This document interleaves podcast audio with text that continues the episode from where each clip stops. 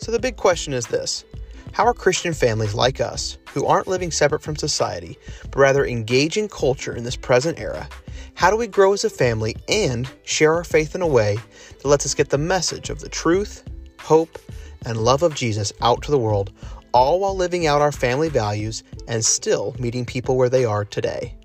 That is the question, and this show will give you the answers. My name is Tanner Giffen, and welcome to the Family Secrets Podcast.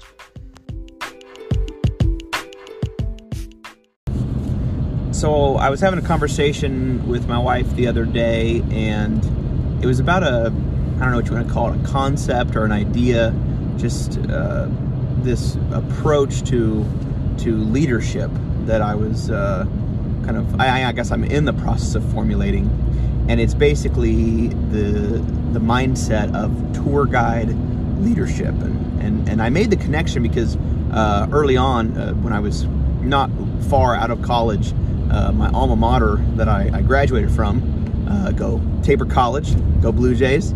Uh, one of my jobs there was I would give uh, tours, campus tours to prospective students and their families. And, you know, in that same job or in other jobs where if you look at like, you know, good tour guides and things, uh, most of the, of the tour, I was, I would actually almost walk backwards facing the, the student, facing the parents, so that I could just have a conversation with them while pointing out the things uh, that we're uh, that we're touring on the campus. And I thought about that example as that in, in a lot of ways can be a great example of what good leadership looks like. Uh, mostly from the standpoint of as a tour guide you know where you're going so well that you don't have to necessarily um, focus completely on that direction. You can focus on the people uh, that you're needing to connect with and communicate that vision to.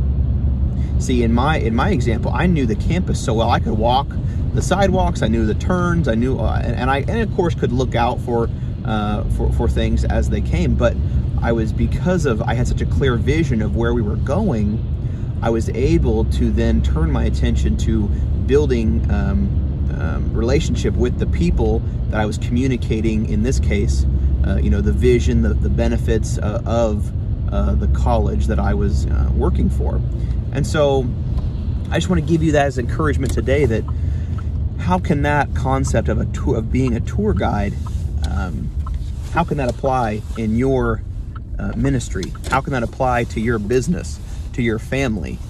Do you have a clear vision of where you're going? And do you know it so well that you don't have to keep focusing on um, thinking about it uh, to, to not get off course, but you can then turn your attention to articulating it to the team, to the people that you are around. So, hope that helps and encourage you today, and we'll talk to you soon. Bye, everybody.